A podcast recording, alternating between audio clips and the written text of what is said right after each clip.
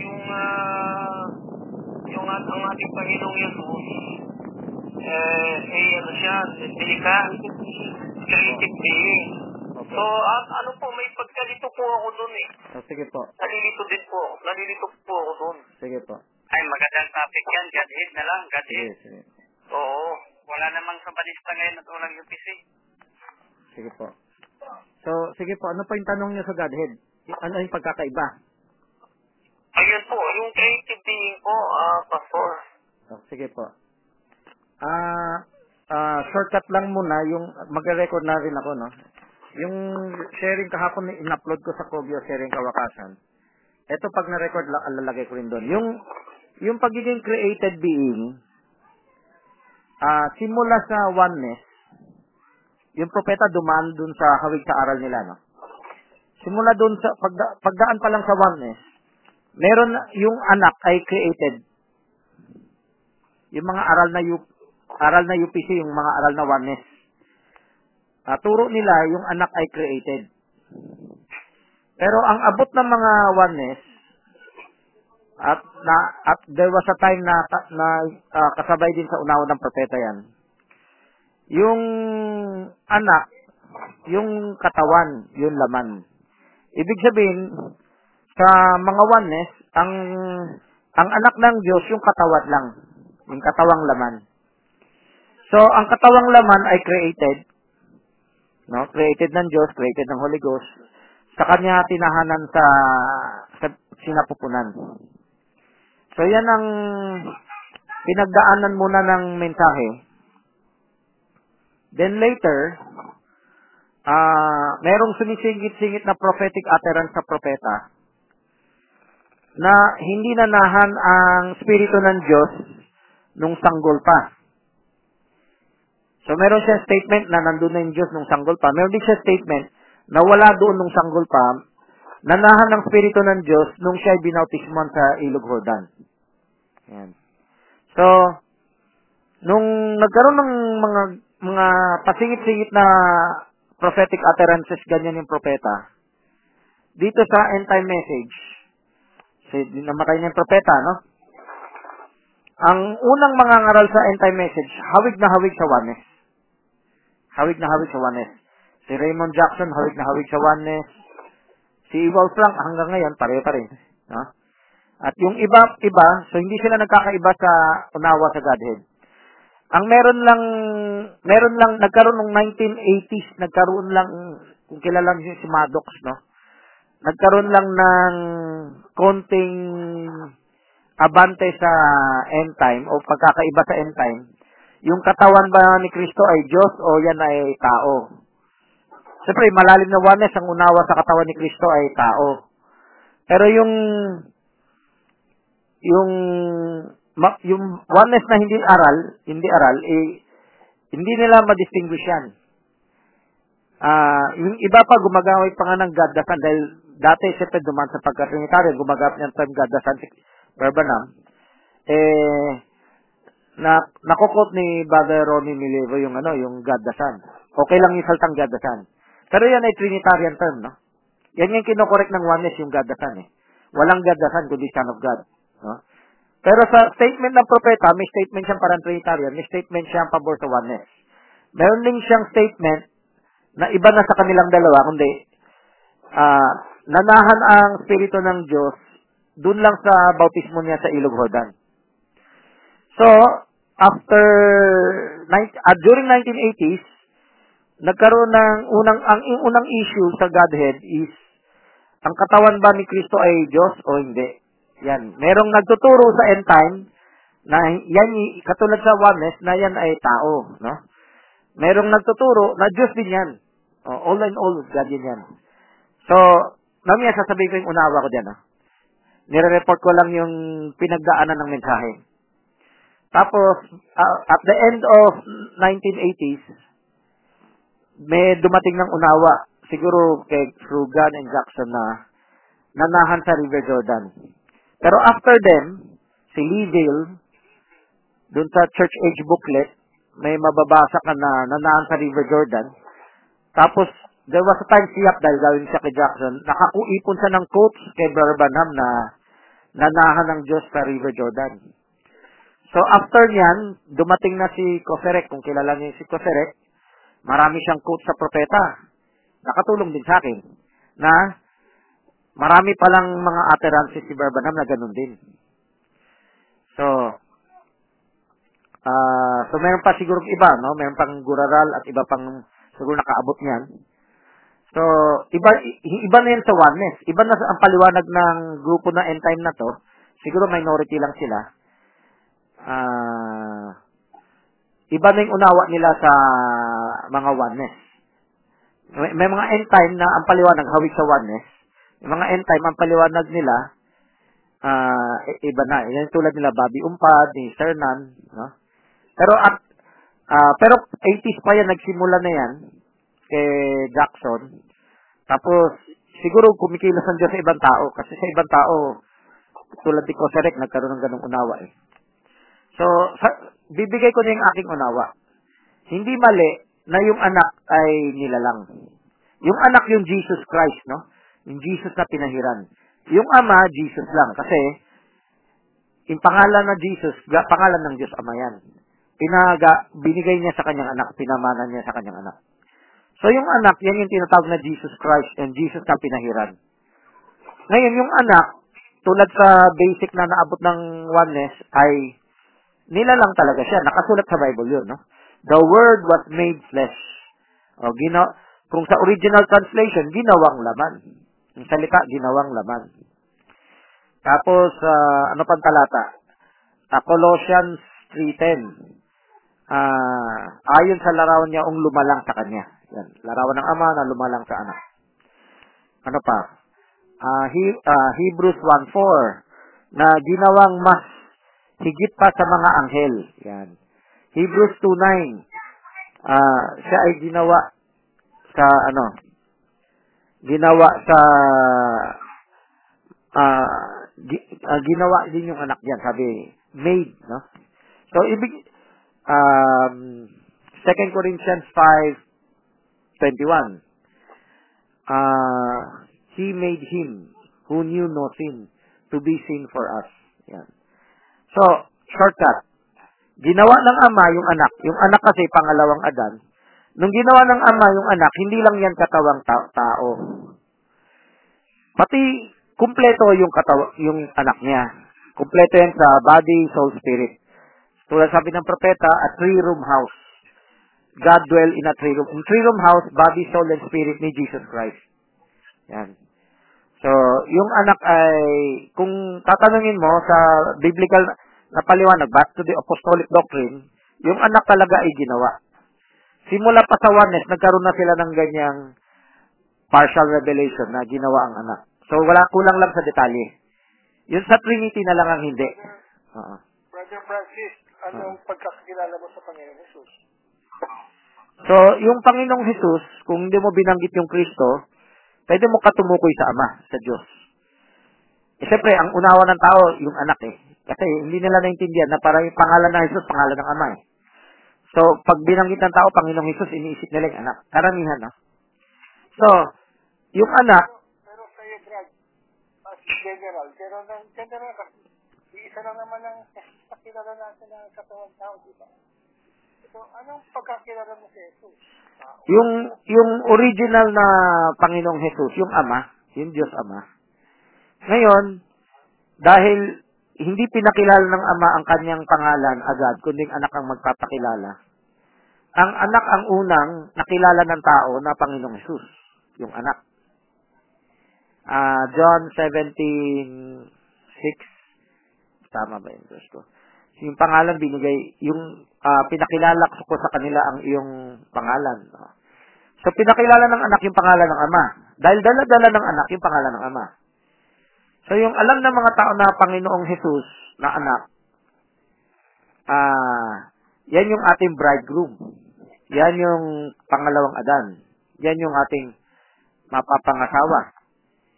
Yung, pa, yan yung Panginoong Heso Kristo. Sa Old Testament, bro, si Lord, Capitan L, Oo. Ah, tatapusin ko muna to, no? Pero, yung Panginoong Jesus na ama ni Heso Kristo, yung ama ni, ng ah, Panginoong Hesus Kristo na Jesus din ang pangalan, Panginoong Jesus din. Yan yung Panginoon Diyos. Okay? Ya- hindi yan ang ating bridegroom. Yan ang yan ang ating biyanan.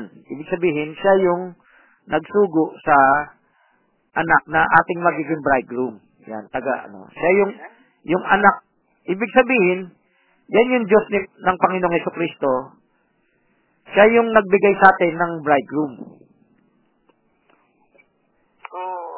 So, so, ang bridegroom natin, yung anak ng Diyos, hindi yung Diyos anak o Diyos ama. Anak ng Diyos. Yung namatay sa krus. Yung ikalawang Adan. Yung nananalangin sa Diyos. Naninibago ako sa turo mo ngayon, Brother Francis, ha? Iba yung turo Ay. mo noon, eh. Bro- Brother Tom, ikaw ba yan, Brother Tom, nagsasalita? Yes. Oo, oo nga po, di ba, nagtanong ako pagdating sa inyo, no po. Di ba sabi ko, ma, may nagtuturo ngayon, sabi ko na yung ang Panginoong Yesus is creative being. So, ngayon, kahit po ako naninibago ako, parang nagiging INC po yung turo ni Pastor Francis. Kasi tao siya. At sabi po ni, ano, ni Pastor Shemaya, wala siyang God, godly nature ang ating Panginoon. Jesus. Yes. Yun po ang sabi ni Brother Shemaya na naririnig ko po sa kanya. Kaya nga po ngayon, so, medyo, kahit po ako naninibago ako sa So, aral ng end time na sa Godhead. so, kung mababasa ninyo yung sinabi ng propeta, na hindi pa nananahan ng Diyos sa anak until babautismuhan siya, may several quotes yan eh. Medyo hawig sa INC, pero hindi pa pareho sa INC. May pagkakaiba pa sa INC. Okay? Iba na to sa oneness. Ibig sabihin, yung unawa ng oneness, yan yung karamihan sa end time. Pero merong bahagi ng end time na umabante sa unawa ng River Jordan indwelling ng Diyos Ama sa anak. Tatamaan na itong paksa na to. Yung anak may sariling identity. Ko sa'yo. Oh, may, O yan, yan. Sa tap- na- oh, ano nagising na. Tatapusin ko lang yung sinasabi ko ha. Brother Frank. Oo, sandali lang, sandali lang. Ah, merong sariling identity ang anak. Hindi siya parang nag-acting, ama na nag-acting lang na, na anak. O sige, pwede na kayo magtanong. Ang, ang tanong ko sa'yo, Brother Francis, ang sabi mo, ang malalim na oneness, ang paniwala nila, yung katawan tao. Tama ba? O, na, oh, nabanggit ko kanina. O malalim na oneness ang katawan tao. Yung paniniwala na oneness na ang katawan tao, yung tinawag na anak ay Diyos, mababaw yun. Yung, yung Diyos anak, yung gumamit ng term na Diyos anak. Yung kasi galing sa Trinity yan eh. Paniniwala ng oneness, ganito, kung ang, ang paniniwala ng oneness na yung katawang tao ni Kristo Diyos, mababaw yun para sa iyo. Actually, hindi ko pa na-encounter yung mga oneness. Good, JMC lang, no? Wala pa na-encounter yung oneness na... Hindi, hindi ko pa nga na-encounter sa mga oneness yung... Ililipat yung tanong ha. Sabi mo mababaw, di ba? Yung katawang tao ni Yeso Kristo, ano ang paniniwala mo yung katawang tao ni Yeso Kristo? Diyos o tao? So, bibigay ko na yung paliwanag ko. Diyos o tao? Hindi, huwag ka magpaliwanag. Tinatanong lang kita kung anong, anong paniwala. Straight to the point. Oo. Yung kat, nung katutubong nila lang siya, yung katawan, syempre buong pagkatao, syempre tao yan. No? Hindi ako nagtatanong kung katutubong nila lang. Hindi, sinasagot ko nga eh. kung. Sinasagot ko nga eh. Ang katawan ba ng, eh, ito nga malinaw yung tanong eh. Ang katawang tao ba ng Panginoong Iso Kristo para sa iyo, ito ba ay hindi Diyos? Yun. Sa katutubo, hindi. Very good, very good. Sa katutubo, hindi. So, ang katawan, magiging Diyos din yan pagka buhay muli. Ibig sabihin, hindi ako tutul sa salitang Diyos yung katawan, pero sa panahon ng pagkabuhay na yan. yung immortality eh, ma mag ano mag magbibecome one sa katawan. Kung paano nag-become one ang Diyos sa Espiritu sa anak. Ang tindig mo, Pastor Baler mo naging Diyos yung katawang tao ng Panginoong Kristo nung nabuhay na siya. Opo, opo. Ganyan tindig mo. Ah, opo. So yung katawan ay Diyos, yan ay sa resurrection. Okay. Basahan mo ako ng talata na nagpapatotoo na ang pagiging Diyos ni Kristo ay sa resurrection para maniwala ako. Ayun, maganda yun. Yung ebidensya, yung 1 Timothy, daw, talata.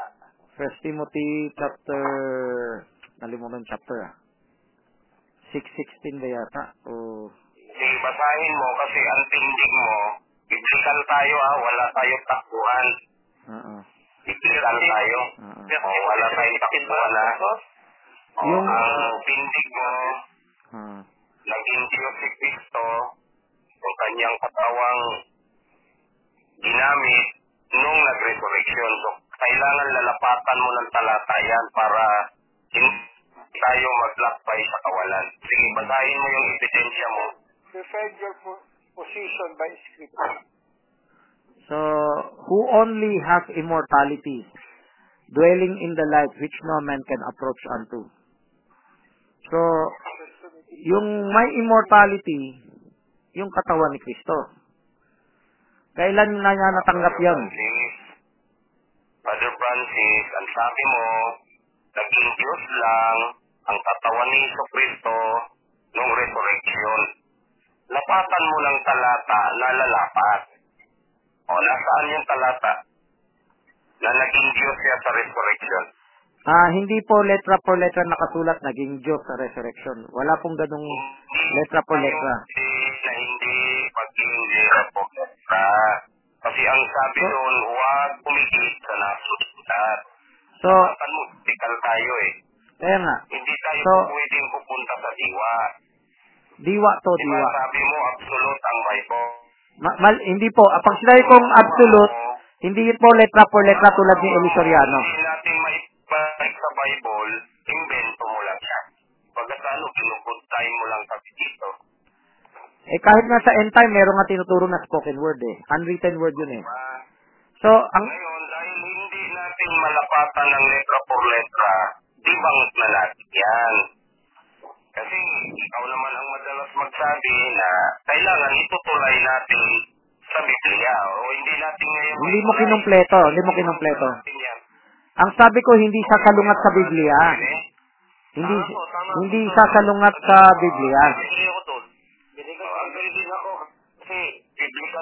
Eh. Ga- ga- gani- ganito nga, hindi sasalungat sa Biblia, pero pwede natin ipaliwanag na nasang-ayon sa Biblia.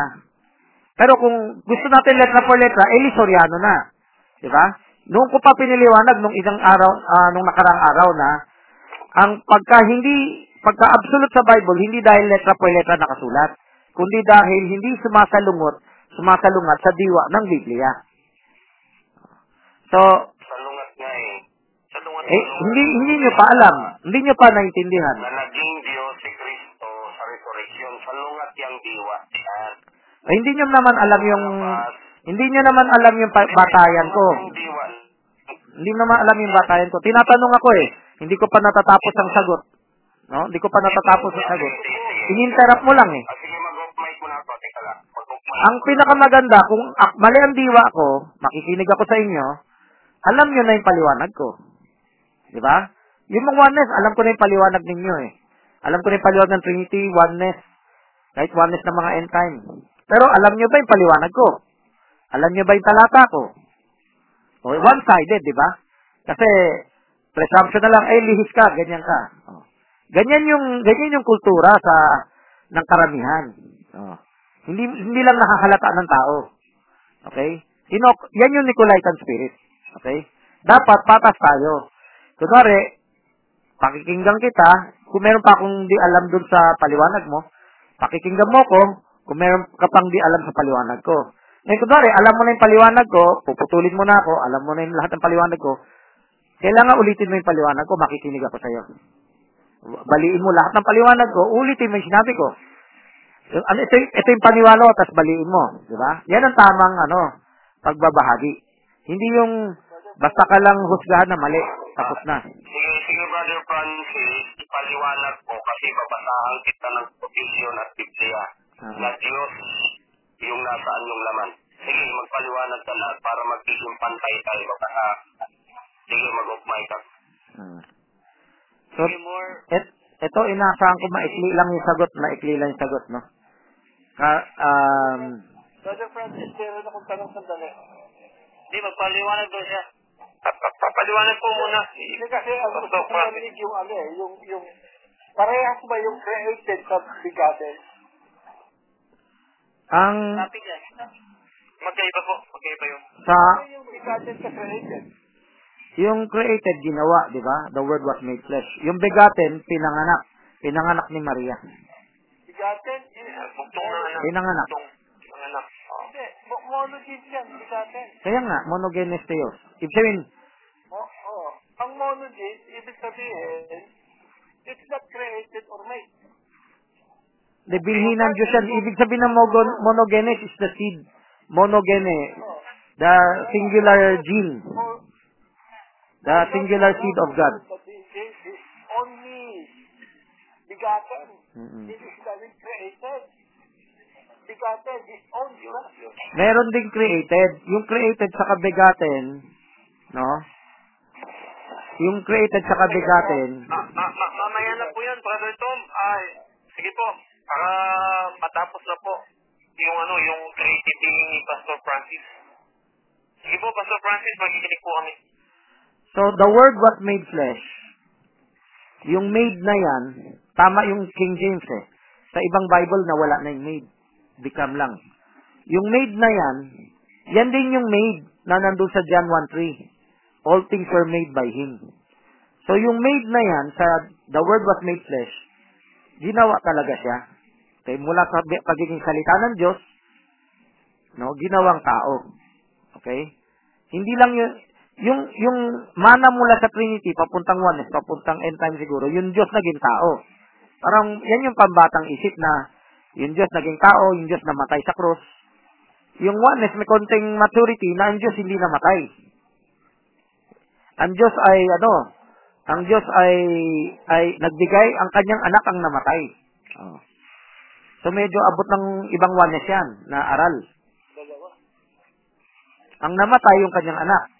So, dito sa end time, merong unawa na parang oneness, ah, pareho-pareho sa oneness, merong unawa na kayo malapit sa INC, pero hindi eksaktong INC yun. So, an, ma, mamaya na explanation, medyo matagal, malay, matagal-tagal na explanation para dun sa ano pagkakaiba sa INC. So, yung pagkagawa ng Diyos sa anak, una, yung kanyang pagkatao, no? Yung kanyang katawan tao, yung, yung pagkaanak niya. Pangalawa, yung pahid niya sa anak, yung gumagawa ang Diyos sa pamagitan ng anak. Pangatlo, yung pagbigay niya ng buhay na walang hanggan sa anak, yung pagkabuhay mula sa patay. Yan ay gawa ng Diyos. Nakasulat sa Bible yan. Binuhay siya ng Diyos. May mababasa ka, binuhay niya yung sarili niya sa utos ng Diyos. May mababasa ka na binuhay siya mula sa patay ng Diyos. So, yung pagkabuhay ng Diyos sa kanya mula sa patay, yan yung ibig din sabihin na inherit all things. Pinamana niya sa anak lahat ng bagay. Pati pangalan niya, pati kapangyarihan niya. So, yung kapangyarihan ng Diyos, kasama ng immortalidad, yung hindi na mamamatay. Yung walang kamatayan, yung glorified body, yan yung Diyos naging isa sa katawan ng ni Kristo. Yun na, oh, sige, sige, sige. Question, Brad, Francis, Ah, ah. ako na Ah, ah. muna magtatanong. Okay. Anong pagkakaiba ng mortal sa immortal? Yung mortal may kamatayan, yung immortal walang kamatayan. Sino ba ang namamatay? Yung hindi pa glorified body namamatay. No, I mean, tayo, mga tao, mortal tayo, di ba? Oo nga. So pag hindi mo natanggap yung glorified body, mamamatay ang katawan mo. Kasi ang, ang pag sinabi mong immortality, tao yan na namatay at nabuhay. Wala siyang kamatayan. Yun, yun ang sinasabi ko na yung Diyos naging isa sa katawan. Espiritu ng Diyos sumamit sa katawan. Fullness. Kasi Brad, Oo. ah, ang, ang, ang Diyos kasi, hinubad niya ang kanyang divinity, kinosis, at nag-an yung tao para mamatay. Amen. Dahil sa kanyang pagsuot niya ang kanyang divinity, sa, sa, Philippians 2, 5, hindi siya mamamatay. Hmm, kung Dahil yung spirit niya ang kanyang divinity. Hmm. Hindi na yung ginamit sa redemption at salvation. Hindi niya sinodcut ang salvation. Niya Meron- yun. At quote. alisin naging tao para mamatay. Okay. Yan ang gospel. Okay. Kung mamarapatin ninyo, ah, dahil ang mensahe sa huling panahon ay sumusulong. Sabihin, hindi siya nasa lumang paliwanag lang, no? Yung Diyos ay nag, naging tao para mamatay. Yan ay continuation pa sa paliwanag ng Trinitarians. From Trinitarians, namana ng oneness, mula sa oneness, namana ng end time. Yung ganyang paliwanag. Ba? Kahit yung propeta, pinapaliwanag din niya ganyan. Meron siyang paliwanag na ganyan. So, ngayon, laliman natin, detalyehin natin. Kasi meron din turo ang propeta sa bagda, may detalye din dito sa Godhead. May detalye din propeta dito sa Godhead eh. Hindi naman siguro sa lungat na yung sabihin natin, imbis na na- namatay ang Diyos, eh, naramdaman ng Diyos, naranasan ng Diyos yung kamatayan sa katawan ng kanyang anak. Yan mas magandang terminology. Kesa diretso mo sabihin na matay ang Diyos. Sasalungat sa Bible yan eh. Na ang Diyos hindi namamatay. So, Kaya nga, God was manifest in the flesh eh. o, kaya nga. So, yung Oo. lumang paliwanag ng Trinitarian na nanamanapan ng tao, ang Diyos ay namatay. Pwede pa natin ayusin yan. Pwede pa natin paliwana, ah, liwa- ah, iliwanag yan. Ito ngayon mas maliwanag. Bakit, natin kukunin yung paliwanag ng Trinitarian eh si Pablo na nagpaliwanag? Hindi hindi sinabi ni Pablo namatay ang Diyos. Yan nga yung paliwanag, yan nga yung terminology ng Trinitarian, namatay ang Diyos, di ba? Shortcut. Sina, Brad, Wala. sinabi ng Scripture, sinabi ng Scripture, if they have known the Lord of Glory, hindi siya papatayin ni Satras. Yung sinuturong Lord of Glory yun, yung Diyos yun eh. Pwede, wala naman sa lungat yung paliwanag mo doon sa sinasabi ko na ang Diyos hindi namamatay. Sabi ng Bible kasi, ang pinatay yung anak ng Diyos. Yan yung, yan yung letra per letra sa Bible. Ngayon, magiging, magiging dalawa yung sinasabi mo, meron ng dalawa yan. Hindi, sundan muna natin sabi ng Bible na ang Diyos hindi namamatay. So yung term ng Trinitarian na ang Diyos namatay, para hindi siya salungat sa Bible, ang mas, mag, ang mas, mas tamang term, ang Diyos nakaranas ng kamatayan sa katawan ng kanyang anak. Yan ang mas magandang paliwanag kaysa diretso Diyos namatay, sa salungat na sa Bible. Bakit, bakit ang Diyos sa Isaiah 9.6, Mighty God. Hmm. Pero pagdating ng Revelation 1.8 saka 4.8, Almighty. Almighty. Ah, sagutin ko po yung Isaiah 9.6. Ang, kung kompleto sa King James, Ang, sa- ang sabi ni ang sabi ni sa Isaiah, ang isang attribute ng Son is mighty God.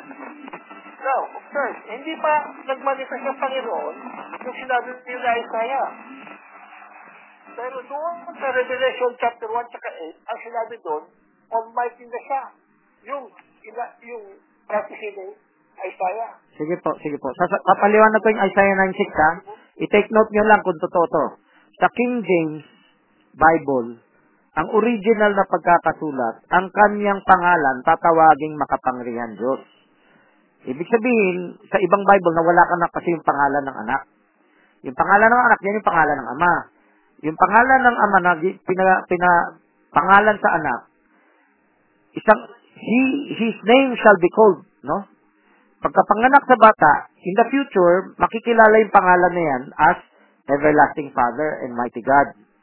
So, yung pangalan, yung Everlasting Father and Mighty God, nadala nung anak. Ngayon, Yung pangalan dun Brad, yung Isaiah 9.6, prophecy yan. tama, tama. Hindi pa na ipapanganak. Tama, tama. Agree ako po. Agree po ako. God.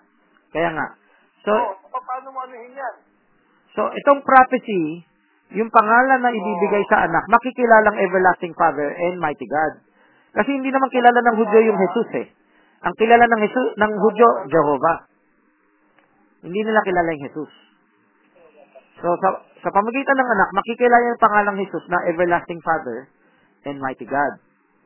And dito tayo sa Revelation 1, 1.8. Ah, sabi, o- ah, Almighty God, no?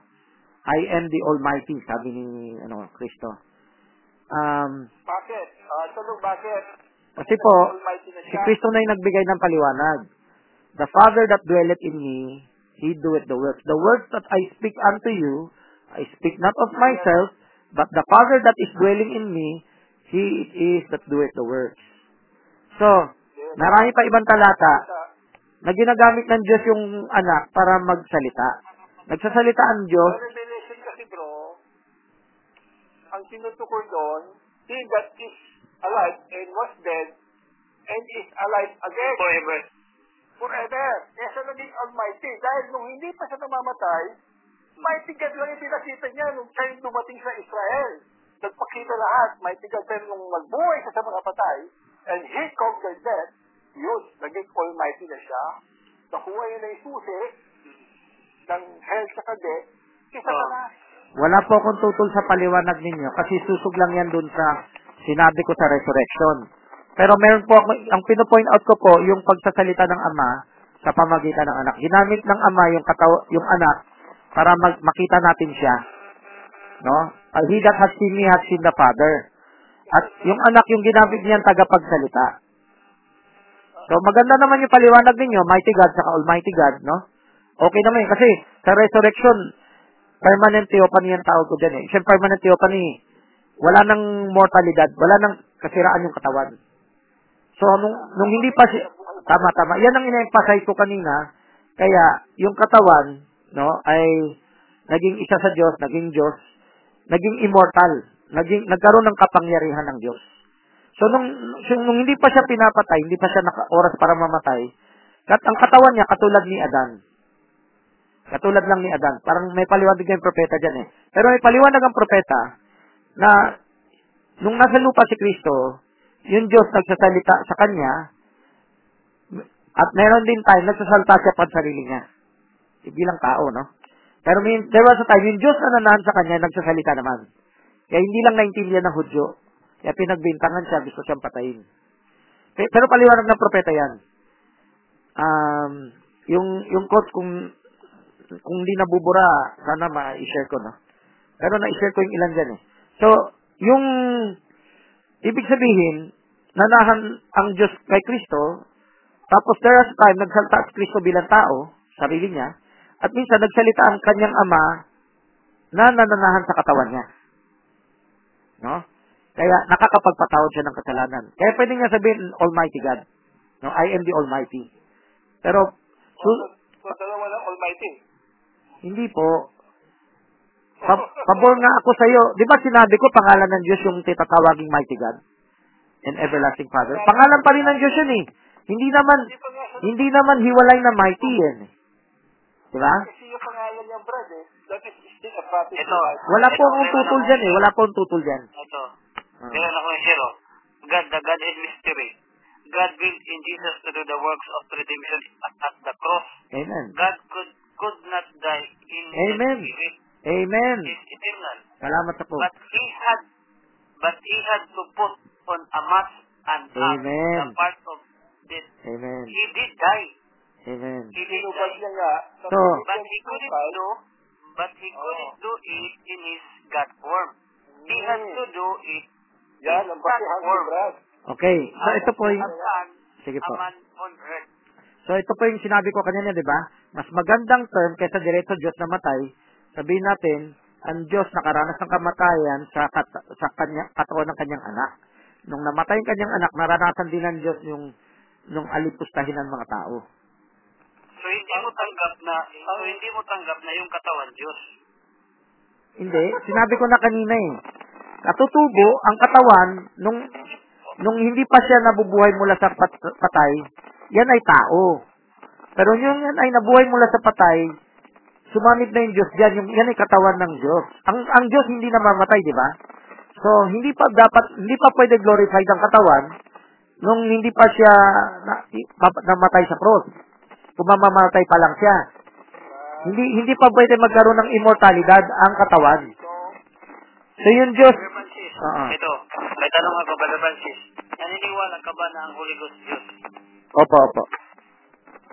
So, Naniniwala ka ba na yung Holy Ghost na nasa tiyan ni Maria Diyos? opo, yung Holy Ghost kasi ang ano eh, nag ah, wrap around the baby. So yung, so yung Holy Ghost, iniluwal na ni Maria. Ano na yun? Ah, yung Holy Ghost, bago sa pa sa bautismo sa Ilog Jordan, ayan ay presensya na bumabalot. Hindi pa yan, Yung Holy Ghost ba? Yung Holy Ghost, Holy Ghost na yan ay presensya ng Diyos na bumabalot sa sanggol hanggang lumalaki ang bata. Espiritu ng Diyos yan, pero hindi pa siya pumasok tulad sa Ilog Jordan. Katulad sa mga propeta, pinapahiran niya. Pinapahiran lang niya. Yung mga propeta sa lumang tipan, pinapahiran ng Espiritu Santo. Ganyan din yung naranasan ni Kristo bago siya bautismo ni Juan. Yung pahid ng Diyos ay dumadaan na sa kanya. Pinaprotektahan siya. Parang ganito ba? Parang may logic pa. Logic pa, logic. Kung ang nasa ni Maria ay Ghost na Diyos, imposible naman yung lumabas na yung Ghost na Diyos sa tiyan. Hindi na Diyos dahil nagkatawan ng tao. Imposible naman yun. Yung Wala po akong sinabi, hindi Diyos yung Holy Ghost. Lagi, laging Diyos yung Holy Ghost. Ang sinasabi ko lang, hindi pa siya pumasok sa loob. Siya ay bumabalot pa lang sa katawan. Iba yung balot sa katawan doon sa naging isa sa katawan, yung sa resurrection. Yung binabalot sa katawan, pinoprotektahan niya yung katawan. Katulad kay Adan, bago pa siya nagkasala. Mayroon ding presensya na bumabalot sa katawan ni Kristo bago pa siya ipako sa krus. Kaya hindi rin siya mapatay. Hindi dahil glorified ang katawan, kundi yan yung presensya na nagpoprotekta, bumabalot. Yung outdwelling presence. Last question, Brother Francis. Last question. May maingay. Eh, Jesus pa sa'yo, Diyos? Opo, opo. Kasi ah, malalim po yung ano niyan eh. Eh, Jesus pa sa'yo, Diyos? Opo, opo. So, sa, sa future, pwede natin detalyin. Ito din tanong ko. Teka, maingay. Yung- Gusto ko mawala yung ingay. Sandali. Baka ma-record ko yung ingay. Narinig? Nagtanong si Tom, Diyos mo ba si Jesus? Sabi mo, oo. Ito din tanong ko. Espiritu at katawan. Espiritu at katawan na pangalang Isus. Diyos mo ba o hindi? Okay, okay. okay. Opo, opo. Yun. Brother Francis, Espiritu at katawan. Diyos mo. Kung ay amen ka dyan, kung agree ka dyan, di, okay. Hmm. So, sa future, yung detalye na lang, no? Siyempre, mag-ingay ulit. Baka may tanong. Yan, ang- yan ang imposible. Siyempre, may mga tao nagpapaliwanag na hindi, pero kunin natin yung unawa bakit, no? Siyempre, nasa paliwanagan yan, eh. Kung meron naman yung maingay. Paki, okay, kung hindi magtatanong yung maingay, post mute muna, no? Para hindi ko ma-record. Na-record ko na yung ingay, eh. Pero, ah, pangit na pakinggan. Pero okay lang, okay pa. Sige, post ko muna. So, shortcut muna ngayon. Wala mo na mahabang paliwanagan. Sige, sige po. Yung, yung, yung napako sa cross, Diyos mo yun, hindi. Opo. Pero, kailangan may tamang unawa. Siyempre, may unawang Trinity, may unawang oneness. Kailangan biblical. Kasi pag term, Magandang yun, sir. mali ang unawa, no? So, kaya nasasabi ko, pag sumagot ako ng oo, ah, Sabihin, kung sabihin mo nga, Revelation na pa ako sa to. Ah, wala ka, revelation. Mag, pwedeng magkaibang unawa natin dyan. Ang namatay sa akin, yung binigay ng Diyos na kanyang bugtong na anak. Yung paliwanag ng oneness at Trinitarian, ang Diyos na matay mismo. Okay? Meron pa nga nagko-quote Hebrews 9 eh. Kailangan mamatay ang testator. Pero, ang magandang paliwanag dyan, yung testator, yung anak, hindi yung ama. Ngayon yung ama, ay naranasan niya, yung naranasan ng anak dahil nasa loob siya ng katawan ng anak. So, Pero hindi pa rin namatay ang Diyos. Ang testator sa Old Testament, siyempre yung Diyos. Pero itinalaga niya si Kristo magiging testator ng bagong tipan. Sagutin mo, sino yung testator ng Old Testament? Sa Old, Testament, panganak dyan? oh, ang sa Old Testament ang testator ang Diyos Ama. Sa bagong tipan yung anak. testator ng Old Testament at yung testator ng New Testament, isang person lang yun. Tama. Hindi ma, hindi kayang, hindi pwedeng ma, this ano lang Old Testament kung yung mismong testator ang mamatay para ma, maging effective ang New Testament. Pwede, pero pwede ang Diyos gumamit ng kanyang anak. No? Gumamit na. May assistant, Brad. May assistant. Meron talaga sa Bible yan. Turo rin ng propeta yan. Yan yung sinasabi ko na pagkakaiba na ng oneness sa original na mensahe na pabalik sa apostolic doctrine.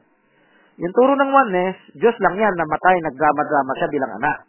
Pero sa kung kung babasahin yung ibang parte na tinuro ng propeta, meron talaga sariling identity ang anak na namatay na siyang nag nag-reconcile sa atin sa Diyos. So yung parteng yan, yan yung mas original apostolic. Na ba, ibig sabihin hindi pa na-restore lahat ng unawa sa oneness. Mara-restore lang dito, dito sa mga huling bahagi, na may konting hawig sa oneness, pero hindi pa eksakto. Na yung kanyang anak, no, na binigay kanyang buhay. May relationship yung ama't anak yan. So, yan yung mas malalim dito sa mensahe, yung identity ng anak. Hindi namatay ang Diyos, namatay ang anak, pero naranasan ng Diyos yung namatay sa pamagitan ng anak. Di ba? Talagang biblically ginamit ng Diyos yung anak. So, turo din ng propeta yan, turo ng Bible yan, at mas, ma- mas, mas apostolic yan kaysa dun sa nag-aangking apostolic na uh, oneness. Yan yung mas original. Mas maliwanag yan sa Bible. So, shortcut ko lang sabihin, pwede nyo saliksikin yan. Meron akong quotes naman niya kung mahanap ko ulit sa files, no? Kasi, kahapon di ko nakita lahat ng files. Pero may pinadala akong quotes kahapon sa group chat. Uh, tungkol yan sa infallibility of Barbanam. Pag binasa mo, yun kinanin ko kahapon na hindi yung sinabi ko tungkol sa propeta. Yung turo ng propeta. Yan. So, sakit ng ulo ko. So, kung kung wala nang tanong, i papatay ko na recorder. Ah. Sige, sige po. Ay, kasi karaya 14, ay 11. Oo. Pakila, pakilapit sa mic, ha? Mahina yung boses. May, may konting short. Pababa sa Zachariah 14, yung Diyos, ay capital L-O-R-D. Jehovah.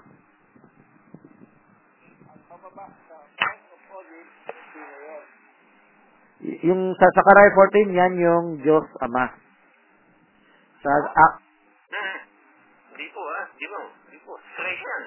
Second coming. oh, ito yung hiwaga, ito yung hiwaga. Nung bumaba si Kristo sa Mount of Olives, ang, ang Diyos ay nasa kanya eh. Kasi siya yung, siya yung kapahayagan ng Diyos eh. Si Christ po eh. Pa- agree ako si Christ yan. Pero ang gusto ko po sabihin, yung Ama, nananahan sa Kanya. Kaya doon sa Zachariah, capital L-O-R-D, ang tutungtong sa Mount of Olives. Sa Book of Acts, si Kristo ang tutungtong. Paano may re-reconcile yan? Dahil nanahan ng Ama sa anak. Ganun lang kasimple yan. Pag nakita mo pa si Jesus, nakita mo ng anak. Oh, yan ang sabi ni Kristo eh. Pag nakita mo ako, nakita mo ang Ama. Kaya yan ang sagot. So, hindi mali kung sabihin ko, Ama ang tumuntong. Kasi, tumunt na, nasa katawan siya ng kanyang anak. Kaya nga, kung nakita mo ba si Jesus, nakita mo ama. Tama. Sinabi ko na yan kanina. Iyan ang nakita mo. Siyempre, ang nakita mo lang yung anak, isa lang nakita mo. Isa lang? Yes lang. Ang gusto ko ipakita sa inyo ganito. Ang Diyos ay hindi nakikita. Kaya ginamit niya yung kanyang anak para makita natin siya. Magiging dalawa na yan, Brad. Pag ganyan ang Hindi po dalawang Diyos, hindi po dalawang Diyos. Colossian, in Colossian 1.15, mababasa po Kung kung nakasama niyo sila yap, the word of the word uh, the word made flesh again sa bride. Ibig sabihin, nakikita ang Diyos sa pamagitan ng bride, di ba? Ganon din, nakikita ang Diyos sa pamagitan ni Kristo noon. Gumagamit ang Diyos ng instrumento ng kanyang anak. Ano no? You cannot see the Father if you will not look at Jesus. Yun nga yung sinasabi ko eh. Gumagamit ang Diyos ng kanyang mga anak. Ang una niyang ginamit si Kristo. Susunod niyang gagamitin yung bride. Yun. Kaya may kanta yung level 3, di ba? The Word made flesh again. Oo. Kanta ng grupo nila Yap yan dati, nila Pardillo. Nila Bata. Alam mas, Brad, dalawa yung, dalawa yung ini-introduce mo. Hindi po, kasi introducing two persons. iba iba po yung Diyos, iba po yung anak ng Diyos. Y- yan po, yan po yung hindi, does that mean dalawang Diyos? Mali. Ang anak ng Diyos, tao eh. 1 Timothy 2.5 eh. May isang tagapamagitan sa Diyos at sa tao, ang taong si Kristo Jesus. Kalahating kat, Bakit, yung, Bakit, Brad? Ang Diyos ba? Ang Diyos ba? Kukuha pa siya ng ibang, ibang, ano, personality para gumagamit ang Diyos. Patunayan ko po. Patunayan ko po ah. Sabi dun sa Old Testament, God raised up a Redeemer. Si Moses, si David. No? So, when God raised up a Redeemer, gumagamit siya talaga ng tao. Hebrews 1.1, God spake in uh, uh, in time past through the prophets in various ways. Di ba? Pati anghel ginamit niya. Oh, nagsalita in the first person of God. Gumagamit ang Diyos ng kanyang anak. Ito yung hiwaga. Yan ang hiwaga. Arianism, sa Arianism, ang pagkakaiba mo, Jesus Christ is not God. Pero sa'yo, Jesus Christ is God. I- ipaliwanag ko pa yung Arianism. Yung Arianism medyo malapit-lapit sa Trinity eh. Kasi niluwal na niya yung anak sa lumang tipan. So, meron ding end time na ganyan din na unawa, no? Yung binanggit kong pangalan kanina, medyo Arian yun. Pero, ah, pero, sa pre-existence of Christ, pareho pa yung paliwanag ko sa oneness. Ano yung paliwanag ng oneness sa pre-existence of Christ? Logos. Hindi yan bukod na being o espiritu. Yan ay bahagi ng Diyos, yan ay salita ng Diyos. Okay? Yung identity niya, nung siya ay word made flesh, dun, dun niya nagkaisip. Hindi yan nagkaisip dati. Yung nagkaisip dati, yan ang Arianism. At may end time din nagtuturo ng ganyan. So, yan yung pagkakaiba. Brad, dalawang lumalabas sa personality. Merong Diyos na na nag, nag ano, nag, Masyadong mahina po yung boses niya. Pa- pakilapit sa mic. Pakilapit sa mic. Hindi na ma-record eh. Hello. ang, ang ano mo kasi, ang, ang lumalabas sa intindi ko sa sinasabi mo, no, ah, dalawa, Ganito na lang po. Kun- Kunwari, hindi nyo pa ako maintindihan. Ganito na lang po. Ganito na lang po. Kung hindi po, hindi pa tayo magkaintindihan, Jehovah in Old Testament, Jesus Christ, the same Jesus Christ in New Testament. Same God. Same God. so, nab- nabasa niyo na ba yung sabi ng propeta na nanahan lang ang Diyos nung bautismuhan siya? Wala pa yung Diyos nung siya ay sanggol pa lang. So, sanapin yung quote na yan. Marami yan, no? So, isa-summarize ko lang ngayon. Kunwari, Brother Tom, Nabasa mo na din ba, Brother Franciscan, yung sinabi ng propeta na Jesus Christ is God in the form of man? opo, opo. So, wala po kung, kung lang yan. Pag nakabasa ka ng 1961, basahin mo yung 1963. Ganito po, basta maging maliwanag sa Bible, wala pong problema yung kataga. Okay, kung kaya natin ilinya sa Bible, wala pong problema yung kataga. Ah, tatanggapin. kaya nga, yung salungat, yung diwa na salungat sa Bible, hindi natin tatanggapin. Katulad yung unawa ng Trinity or oneness. Pero yung biblical na unawa, no, na tinuro rin ng propeta, gumagamit siya ng kasangkapan. Kinasangkapa, ki- kinasangkapa, kinasakam, kinasakam, ah, kinasang, kinasangkapan niya ang kanyang anak, kung paano kinasangkapan niya yung mga lumang tipan, anghel, propeta, kinasangkapan niya yung kanyang anak sa bagong tipan. So, kung kompleto yung basa natin sa propeta, makikita rin natin yan. Pastor Francis, hindi po ba kayo naniniwala na yung isang Diyos doon sa Old Testament, siya rin si Jesus Christ na nagsakatawang tao? Yung, Ang ating Panginoong Yesus, sa scientist, sa, sa, ah, sang-ayon ako sa kataga, pero yung, hindi po sila. sang-ayon ko sa kataga. Pero kailangan tamang unawa. Kasi, mayroong maling unawa. Yung maling unawa, Ang unawa namin, hindi po ba tama yung unawa namin na yung Diyos sa lumang tipan, siya rin yung Jesus na nagpagkilala sa bagong tipan. Opo, ito po yung dalawang unawa. Pa- Pakita ko po sa inyo yung dalawang unawa. ah. Pa- pa- papaliwanagin din ni Barba namin kung makita niyo ibang quotes. Ang ang unawa ng oneness diyan, yung Diyos nag-acting-acting na anak. Nag-pray-pray yan Diyos, no? Nagpakita na wala siyang kakayanan, nagsabi-sabi sa siya, wala akong magagawa sa sarili ko ng amang yan. Yan yung isang paliwanag, yan yung isang banda ng paliwanag ng mga oneness. Ito naman yung paliwanag na original apostolic na, na pinaliwanag din ng propeta. Yung yung Jehovah sa lumang tipan ay Jesus Christ sa bagong tipan.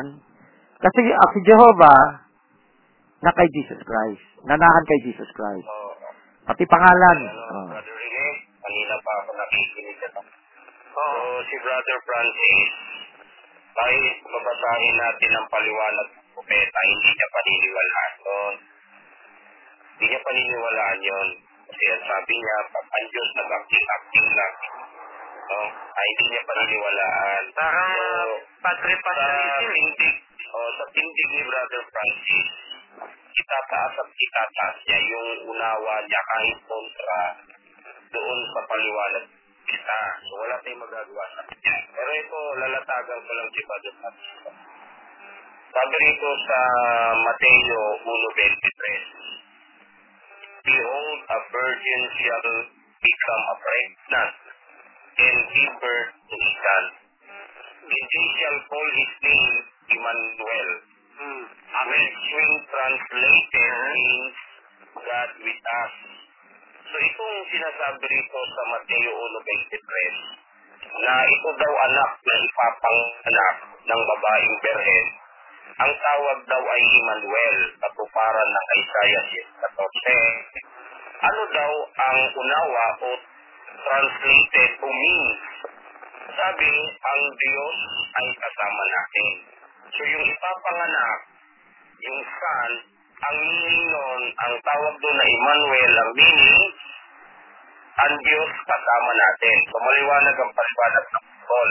Ang tawagin pa ni Brother Francis yan, na hindi yan Diyos, tao lang yan, created being, kanya lang yon. Pero ang paliwanag ng Bible, kasama natin ang Diyos. Saan yung ipapanganak na bata na ang tawag ay Emmanuel, no? Kasama natin ang Diyos, maliwanag sa Bible eh. Oh, maliwanag yan. Ngayon, ang sabi naman dito sa Timothy 3.16, ito Timothy 3.16 ha, in great and important, in ways he, he confess, is the hidden truth, the mystic secret of godliness. He, God, was made visible in human flesh. So ito daw Diyos na ito na merong mystic secret o yung tinatawag na great is the mystery of godliness. Ang tawag yan, the mystic secret. No? Yung godliness, sino yon? He, God. So yung God na ito na invisible, Ang sabi rito, He made in human flesh. So, naging visible yun sa human flesh. Hindi naging visible sa espiritu. Ang sabi rito, justified and vindicated in the Holy Spirit. He was seen by angels. So, yung Diyos na binasa natin Emmanuel, God with us, na ipapanganak na bata, ayan daw yung Diyos na iwaga na mystic secret na naging visible in human flesh. Sino ang nag-justify?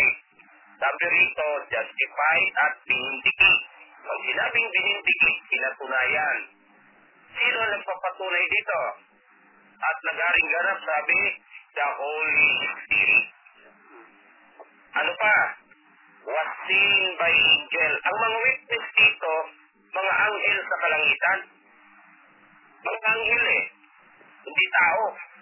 Raised among the nation, believe on in the world, taken up in glory. So malinaw yung Timothy. Tin, ano? Punta tayo sa paliwanag ni Brother Branham na hindi matanggap ni Francis. Kaya kahit anong basa mo dyan kay Francis, wala nang tatanggapin yan. No? Oh, wala nang tatanggapin yan. Ah, pwede po, ah, ako naman, no? Ah, nakasul... Hindi pa, hindi pa ako tapos. Kanina pa sa iyo eh. Makikita mo kasi wala ka naman ang tatanggapin. Ito ang paliwanag ni Brother Branham, no? Si Brother Branham vindicated. Kung vindicated si Brother Branham, mas reliable siya magkwento kaysa mga reasoning na naririnig ko. Ang pamagat dito, the seed of discrepancy. Ibigay ko sa iyo, ang paragraph nito ay 61. Anong sabi ni Barbanam dito? He was God's word made manifest. He was God's promise vindicated. He was God in a flesh form. Ikaw, magaling ka mag-Ingles. Pero lihis ka magpaliwanag, Brother Pansy. Huwag ka masasaktan sa akin ha, dinidiretso lang kita. Ang paliwanag ni Barbanam dito, He was, He was God in a flesh form. Paano mo babaluktutin kung Pwede po ako magtanong. Magtatanong na lang po ako. Magtatanong lang ako. Diyos na nasaan yung laman. Pwede po magtanong, Brother Val. Pa, pwede po the magtanong. Bible says Hmm. that God was in Christ, that's again, the great Jehovah, the created heaven and earth, was made manifest in a body, the Lord Jesus. And in that one man, he could achieve. O, anong tanong mo? Hindi ka ba naniniwala? Hindi ko muna gagamitin yung propeta kasi baka umamin ka eh. O, tanong. Hindi ka ba naniniwala na nanahan ng ama sa anak? Naniniwala ka ba na... Oh, nanahan ba ang anak? Ama, nananahan sa anak ayon sa statement ni Cristo. Okay, salamat, salamat. Okay, okay. Okay? Okay, okay. Kung naniniwala ka... 20, saglit lang, sumasagot pa ako. Ah, sige. John 14:20, siya at ang ama mananahan sa believer. Opo.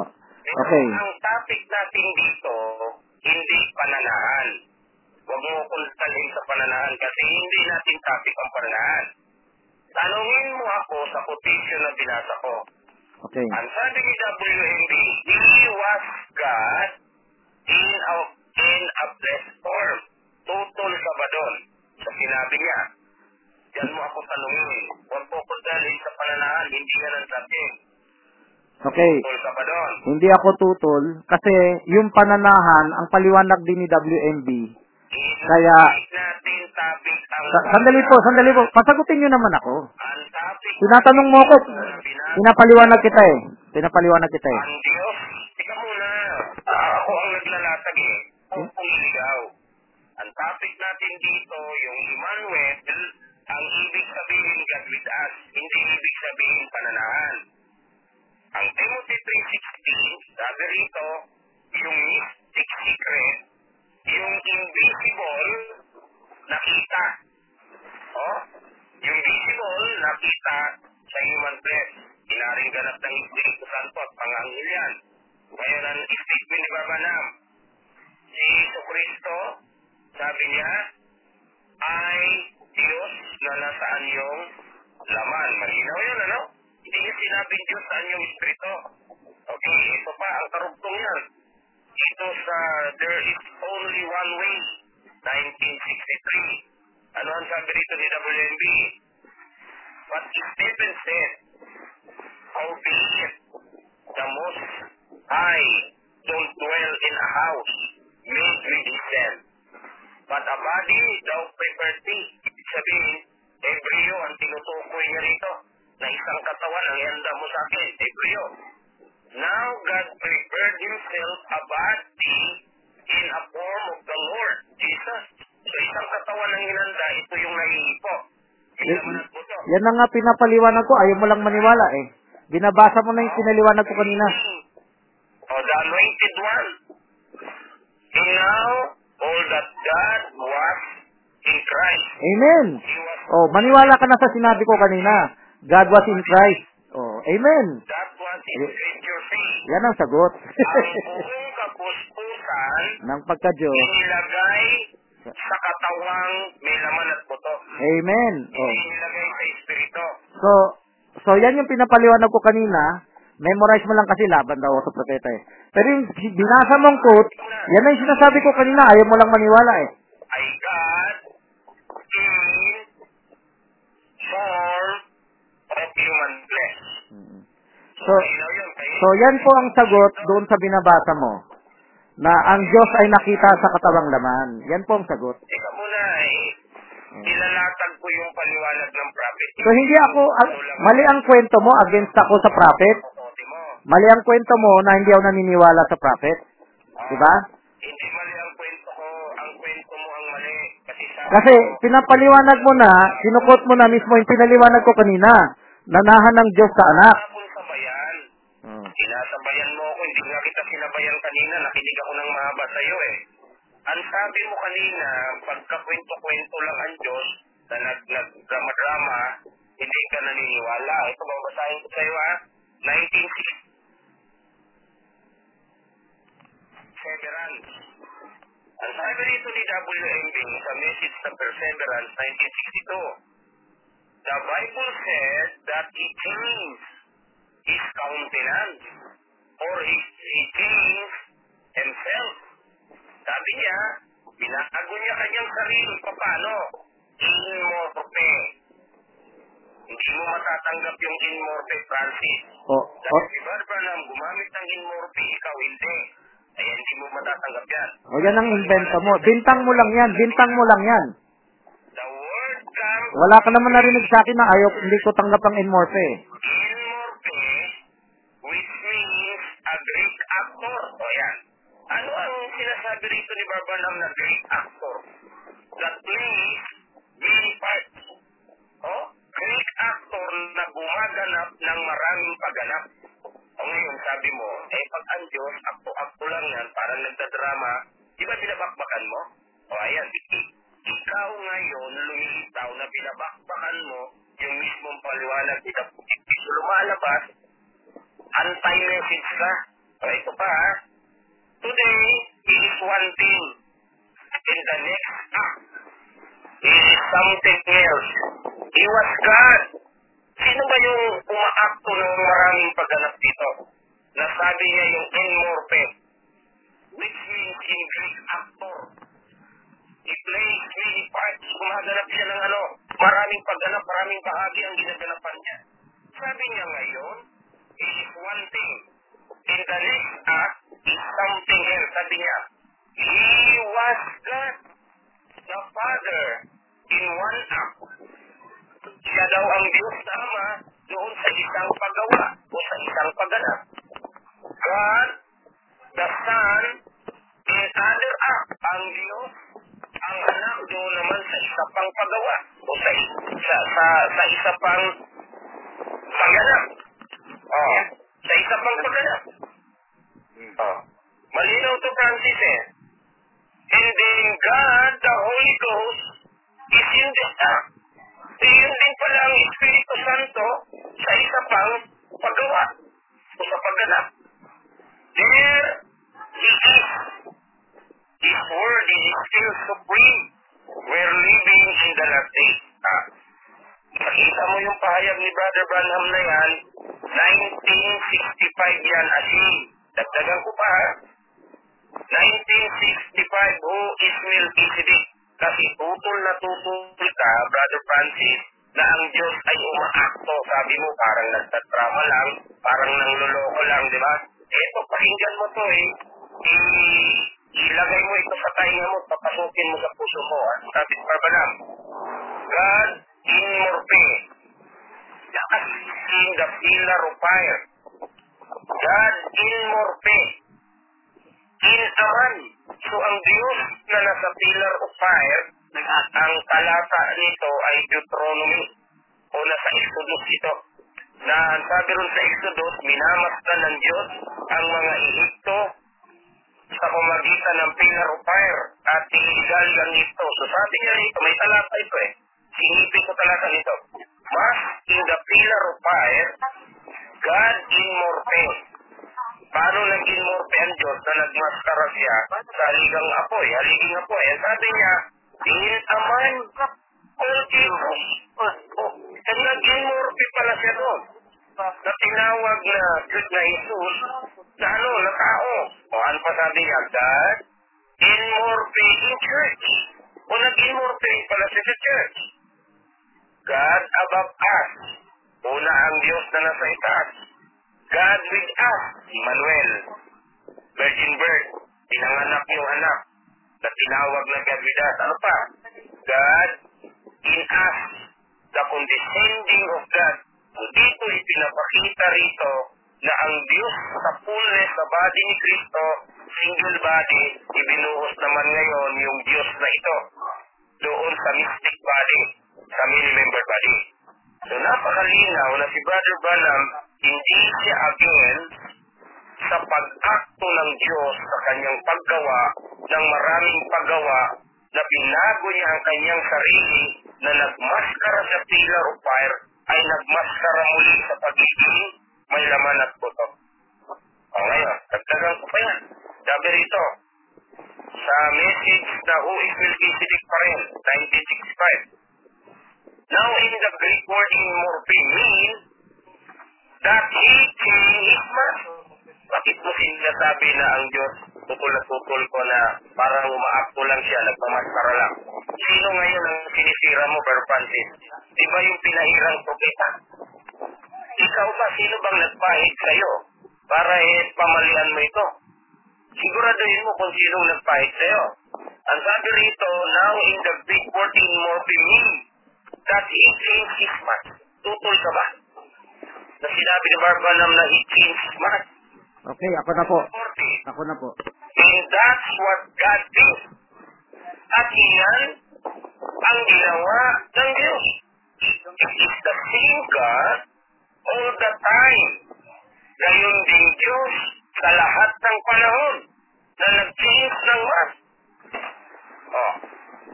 God in the form of the Father.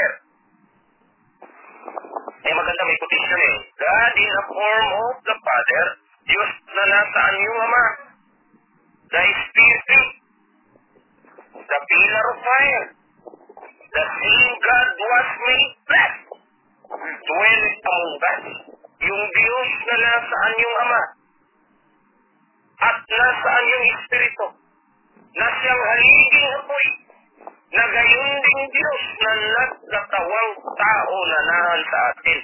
Pero pansin, napakalinaw ng paliwanag ni WMB dito sa Voice Melchizedek 1965. So ako naman no, ako naman. So Oh, sige, sige. Oh. Oh, kaya ano, Brother Charlie, oh, sige. Ibigay ko lang yung ibang talat ng ibang vision, bagamat marami pa akong talata dito sa message at saka sa Bible na mas reliable ang paliwanag ng prophet kaysa paliwanag ni Brother Francis. So, good evening sa iyo, Brother Francis.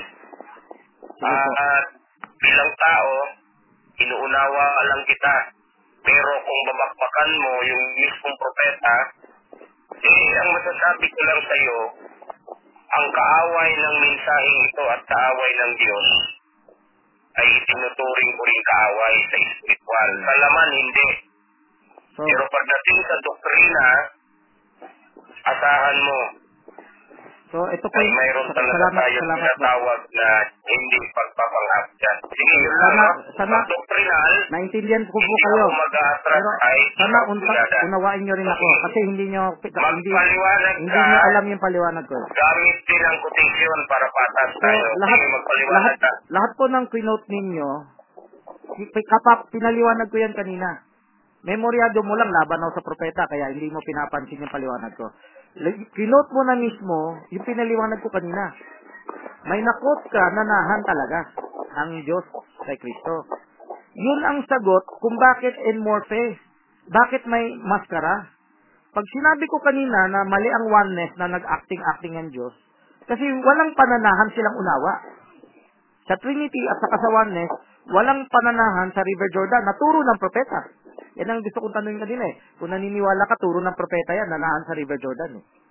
So, hindi tayo namimili kung gusto mo lang basahin na quote. Yung part yung sinasabi ko, sana magbukas ka na sinabi rin ng propeta yan. No? Mali yung kwento, laban yan sa propeta kasi hindi pareho sa unawa natin. Mali, foul yan. Ang tama ganito. Bakit sabi mo na kaya kaya in Moses dahil nanahan? Check na natin kung talaga sinabi ng propeta nanahan sa River Jordan. Oh. Sinabi rin ng Bible, sinabi rin ng propeta. Kung nakita mo ako, nakita mo ang Ama. Tapos sasabihin niya, yung ah, yung yung salita sinasabi ko, hindi ko sinasalta sa kanya sarili, kundi yung amang nananahan sa akin. Kaya pala siya nakikita dahil nananahan ang ama sa kanya. Yan yung sagot sa enmorphe. Yan yung sagot sa actor. Kaya yung naki, sagot sa nakita siya sa laman. Siya yung Diyos sa laman. Yung kasasabi ko lang kanina, naranasan niya ang kamatayan sa pamagitan ng kanyang anak. Sa katawan ng kanyang anak. Hindi niya nakikita ang Diyos eh. Marami kang kinote na nanahan ng Diyos sa anak. No? Tapos, ang Diyos ay nasa iglesia. Nag-enmorphe sa iglesia ang Diyos. O di pareho na rin yun. Nag-enmorphe sa taong si Jesus. Yan ang sabi, na-quote mo kanina. Nag-enmorphe ang Diyos sa iglesia. Nag-enmorphe sa atin in us. Oh. Yan yung maskara ng Diyos. Yan ang sagot. Ang problem dito sa end time, pag merong, merong tanim sa'yo na laban yan sa propeta, inuulit-ulit na kahit hindi iniintindi. Hindi na iniintindi yung tao. Kasi may spirit na ng Nicolaita sa, sa Francis, church huwag eh. mong palabasin na hindi kita naintindihan. Hindi mo nga, ito nga, sinakita ko na sa'yo. Kung naintindihan mo ako, pakinggan mo ako. sa. Yung, yung kinote mo, yan na yung sagot. Yan na yung sagot. Yan na yung sagot. Naintindihan mo ba yung God in a flesh form? Naintindihan mo yun? Kaya nga, pinapakita ko sa'yo, yung kinote mo, yan ang sagot. Ang sagot- Naintindihan mo ba yung God in a flesh form? Opo. Naintindihan mo yun? Opo, hindi mo lang naintindihan. Ang intindi mo, God in a flesh floor, ang Diyos naging laman. Nililihis, pinalalabas mo na ikaw nakakaintindi kami, hindi. Ano yun? Pakinggan niyo muna, Huwag kasi mong papalabasin na ikaw ang nakakaintindi na wala kang ipinuhunan na posisyon. tutol ka nga sa, ano eh, tutol ka nga, ayaw mo nga pag-usapan yung pananahan. Ibig sabihin, hindi mo gusto i-connect na yung pananahan doon sa enmorphe. Dito, yung kadyusan ni Kristo. Kadyusan ni Kristo. Kaya nga, kaya nga, kanina, ayaw mo, ayaw mo pag-usapan yung pananahan. Di ba? Kasi gusto mo, yan lang. gusto mo naman ang topic pananahan. Hindi po, hindi po. Ito po yung ito po yung challenge ko sa iyo. Kung kung kung ang tingin mo ang pananahan walang kinalaman sa enmorphe, balikan mo yung record ko, yung keynote mo yan nandun na. God in us. ka ba sa sinabi ni WMB? God in a flesh form. Nasasagot ko lang kanina. Yan yung problem. Yan ang Nicolay tayo. Sinagot ko na hindi ako tutol. Pero pabalik-balik ka tutol. sinagot. Anong sagot mo? Kanina pa ako nagsasabi. Totoo, hindi. Na Diyos na nasaan yung laman. Kanina ko pa sinabi. Hindi ako tutol sa quote. Hindi ako tutol na yung Diyos nakita sa laman. Tanggap mo. Kanina Tanggap ko pa sinagot, hindi mo pinapakinggan. Na nasaan yung laman. Kanina ko pa sinasagot, hindi mo pinapakinggan. Okay, kung tanggap mo, titanggapin mo. Marami na nagtanong sa akin yan eh. Sinagot ko na kanina eh. Hindi ka nakikinig eh. So, ganito po. Hindi huwag mo nang ipilit yung iyo kasi palalabasin mo na naman yan sa bandang dulo. Unti-untiin mo lang yan pagbaluktot. Alam ko naman ang teknik mo, unti-unti mo lang pagbaluktot eh. Tanungin po kita, tanungin po kita, Brother Bal. Tanong, tanungin po kita, Brother Bal. Baluktot ba? Unti-unti lang. Hindi, ikaw nagbibintang ka na lang eh. No? Hindi mo inuunawa yung sinabi ko eh. Tanungin kita kung naintindihan mo ko ah. Ano yung batayan ko ng Enmorte? Ano yung sinabi ko? Sinasabi mo sa akin na nagbibintang ako. Hindi, ano yung batayan ko ng Enmorte? Ano, ikaw yung nambibintang sa akin. Ikaw yung nambibintang sa akin. Pero, pa- paki, pakisagot yung, kung, kung naintindihan mo ko, pakisagot yung tanong ko. Ano yung paliwanag ko na quinote mo sa propeta na ka- bakit may enmorphe? Morphe. Hindi, pakita, paki, pakinggan niyo po yung tanong ko. Ano po yung sinakasasabi ko lang na quinote mo sa propeta na bakit may enmorphe? Ano po yun? O hindi mo alam, di ba? Hindi mo masagot eh. Pakita, ano po yung una, ano po yung sinabi ko? Hindi mo, hindi mo masabi, hindi mo masabi. Hindi mo masabi, hindi mo masabi. Tinatanong kita na maayos. Sabi mo,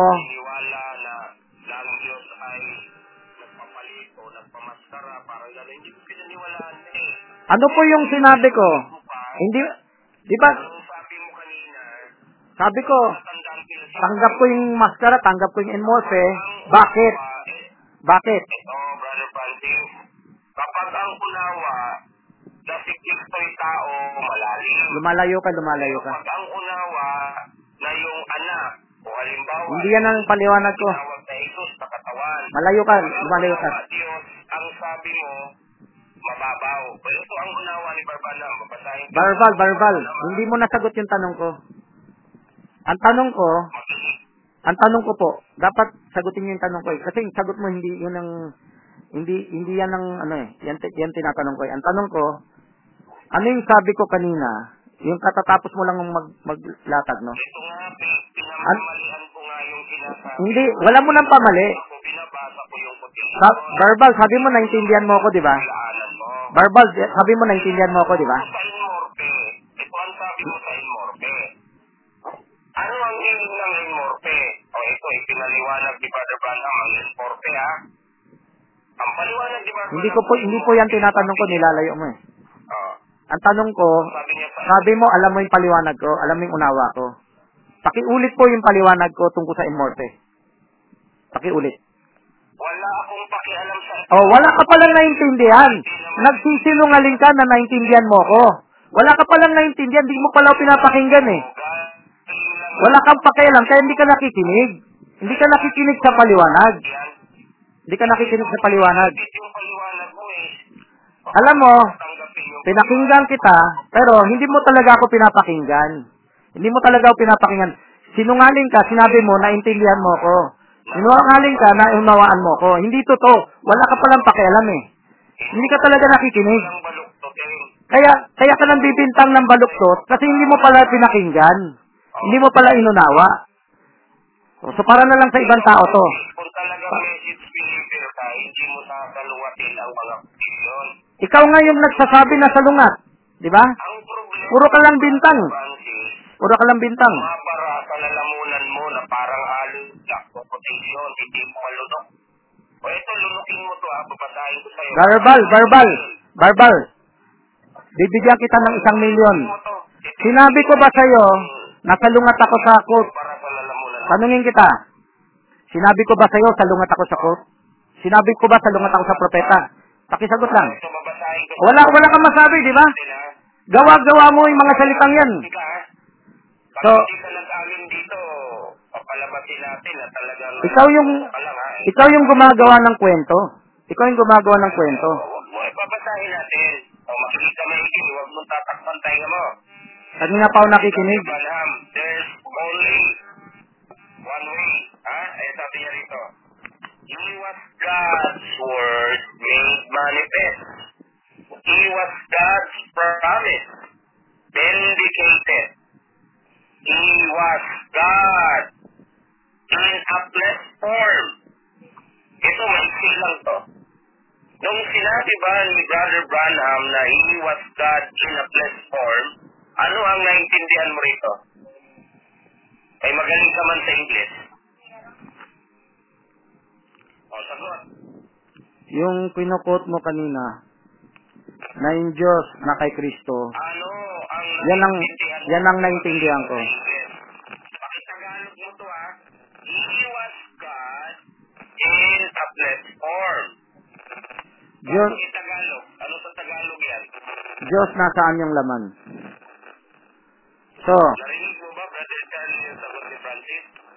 ang problema siguro, hindi. Pakilakasan Brother Francis.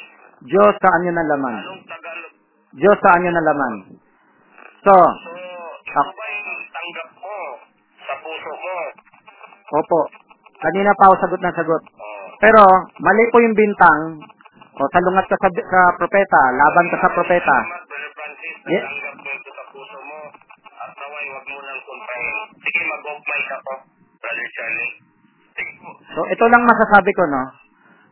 Ah, mali, mali yung parat, paratangan mo yung ibang tao dahil hindi pa hindi lang ah, hindi mo lang abot yung unawa niya eh laban siya sa propeta. Yan yung foul dito sa mga churches, sa attitude ng Nicolaitan mga kapatiran na ibang churches. Basta hindi lang nila na naintindihan yung gusto sabihin ng kapatid. Sasabihin niya laban na sa propeta. Eh, sa, sa mga willing makinig, simple shortcut lang to kasi kanina ko pa sinabi, hindi lang niya pinakinggan. No? Yung sagot doon sa tinatanong niya, pinote niya, yun na pinaliwanag na ni Barbanam yung sinasabi ko. Yung pananahan ng Ama sa Anak, yung God in us, God in a man, Jesus, God in the church, yan ang dahilan ng enmorte. Yan yung tamang maskara. Teka, maingay. Sandali. Imimute ko lang yung maingay ah. Hindi na, marinig, hindi na po marinig. I- imimute ko muna si, baka si Bartom yan eh. Ayan, namute ko na. Sige. So, tuloy ko lang po yung sinasabi ko. Yung enmorphe, yung actor, yung nakita ang Diyos sa laman, yan na rin po yung pananahan ng Diyos, pagmamanifest ng Diyos sa anak. Wala pong salungat yan. Pinapalabas lang ng iba, nasa lungat sa akin. Pero wala pong sinasabing salungat yan. Sang-ayon po ako dyan. So, me- medyo below the belt yung ibang, ano, hindi lang, hindi lang kay Brother Val ko narinig yung basta na lang akong aakusahan, tapos mag-emotion yung mga tao, mag-cheer sila sa Quiapo. No? Pero sana, patas na kuning unawaan na sa isa't isa. Hindi pala niya ako inuunawa, para lang lang sa gusto umunawa sa akin. Yung kinote niya, yan na rin yung pinapaliwanag ko, yung Diyos na kay Kristo, nasa iglesia. Di ba? Yung Diyos, nasaan yung apoy. Oh. Kahit nga sa mga anghel, ginamit niya eh. Kanina ko pa sinasabi yan. So, between, sabi ko nga kanina, gumagamit ang Diyos ng kasang, kasangkapan. Oh. Masama ba yung kasangkapan niya and morphine niya? Hindi. Oh. So, yan lang po, shortcut lang to kasi ah, gusto ko lang ipakita may may maling may na-memorize yung buong end time na laban sa akin. At isa to, isa tong paksa na to na na hindi nila naintindihan, gagawa lang ng kwento, ala, ah, ah, ah, tutol ka sa propeta. Okay? Sige po. Ano, i-off ko na record? Maraming salamat. Sige po. Yung kanina lang, yung simple kong tanong sa iyo, Diyos, Diyos ba sa iyo ang laman at espiritu, nag-imin ka naman, agri ka naman. So, sana, Kaya, sana, ano, mm, pero, sige, well, ano yan, at least may malaman natin yung stand mo na ano, ganyan galit mo. Kaya, hindi mo rin may sisir kung ano, hindi natin may sisir yung mga ibang mga tao kung may maniwala o hindi. Di, di ba, mag-ano na lang tayo kung anong kalooban ng Panginoon. Pero, sige po. tayo ay tayo ay naniniwala na kung nakasulat yung tanong ko kay sa'yo kagabi na kung nakasulat ang pangalan natin sa group life, yun yung kaligtasan natin, hindi na mabubura talaga. So, God bless sa ating lahat. Siguro wala naman siguro magtatanong na. Sige po, At sige po. na nakita na namin yung stand mo about tagadid, ang intindi mo about tagadid, eh, God bless tayo at pagpalay ng ministry mo. Sige po. So, good night po. Ah, magpapaalam na ako. Ah, sige po. I-upload ko tong record sa Kogyo Sereng Kawakasan. Pwede nyo i-review. Sana sa spirito ng unawaan sa isa't isa. No? Kunwari, kaya ko unawain yung iba. Sana unawain ako ng iba. Kung hindi pa naunawaan, ayaw pa unawain, di, just na lang sana kumilos. Sige. Ah, Pastor Francis, ah, good night po. Ah, God bless po, Pastor. Good- God bless. Good night. Good night. Brother Tom, okay na, Brother Tom. لحظة